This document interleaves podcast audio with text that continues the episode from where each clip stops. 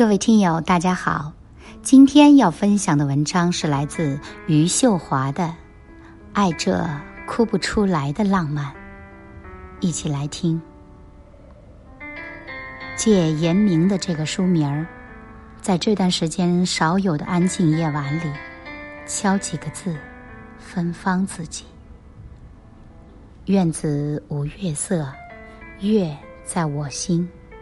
月季无花朵，花在我心。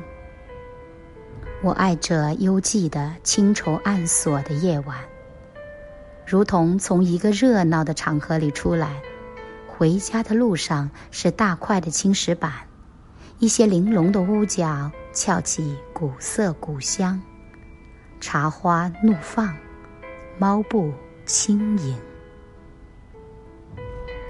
大地依旧宽容地收留着我，让我放纵，让我安静，给我沉迷，给我清醒。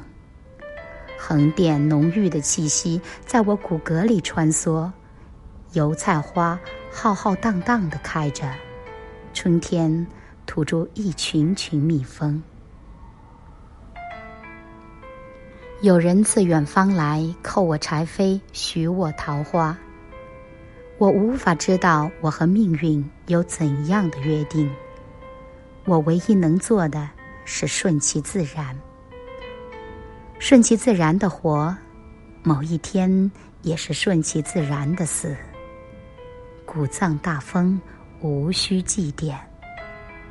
而现在，我在一个梦境里。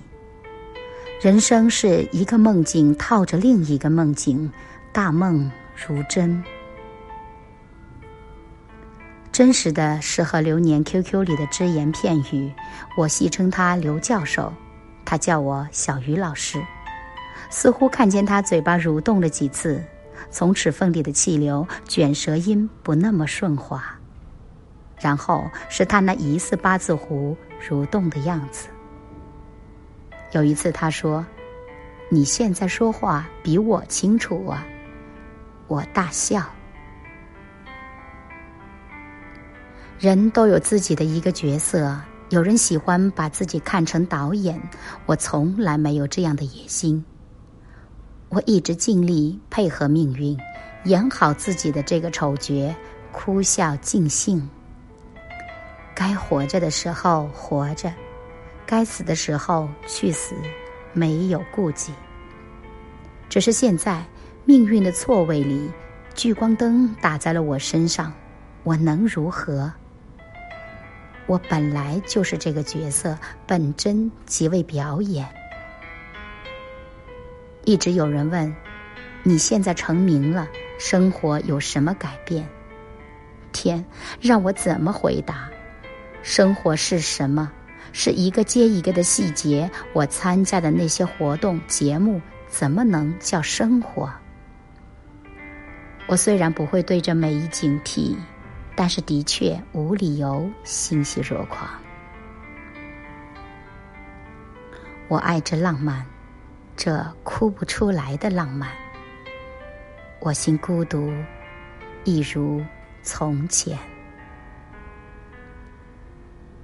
这一场变革里，恩人多了，朋友多了，而我身上的光芒如此小，不够任何人来云摊。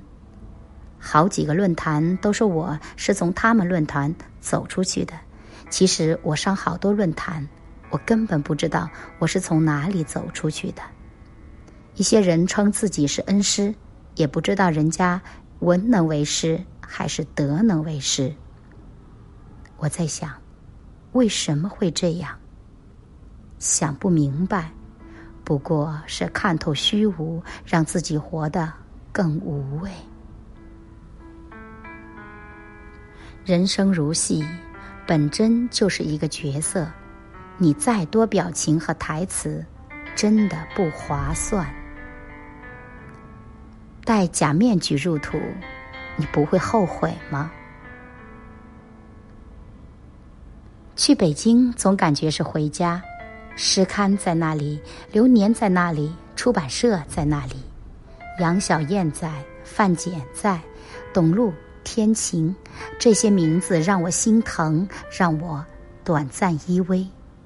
虽然无法预计以后的事情，但是此刻我想起了。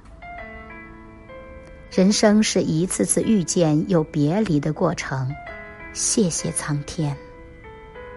武汉、成都、昆明，我都遇见过我的亲人。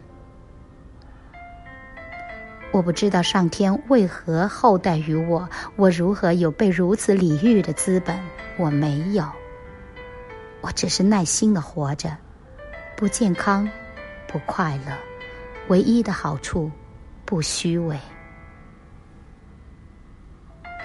有时候非常累，但是说不出累从何来。有时候很倦怠，又提醒自己再坚持一下。其实，此刻若死，无憾。灵魂何处放？这个倒霉的问题多么矫情，但是我的确不知道。我说，人生是一场修行。难道修行没有欲望？去掉欲望的本身，又是新的欲望啊！我修行不为世俗名。我修行不为好婚姻，我有何值得？我求心安。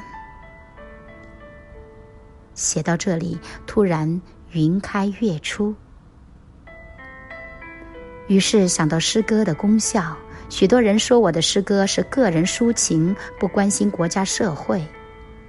亲爱的，关心是要实际付出的。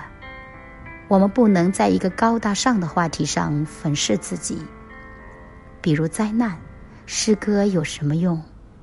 比如腐败，诗歌有什么用？诗歌一无是处啊！但是诗歌通向灵魂，灵魂只能被自己了解。诗歌不写自己，能写谁？关心社会。当学鲁迅。以上全部省略。好了，亲爱的听友，这就是今天跟大家分享的余秀华的文章。不知您是否有所感悟？欢迎您在留言区抒发自己的感想。我们明天见。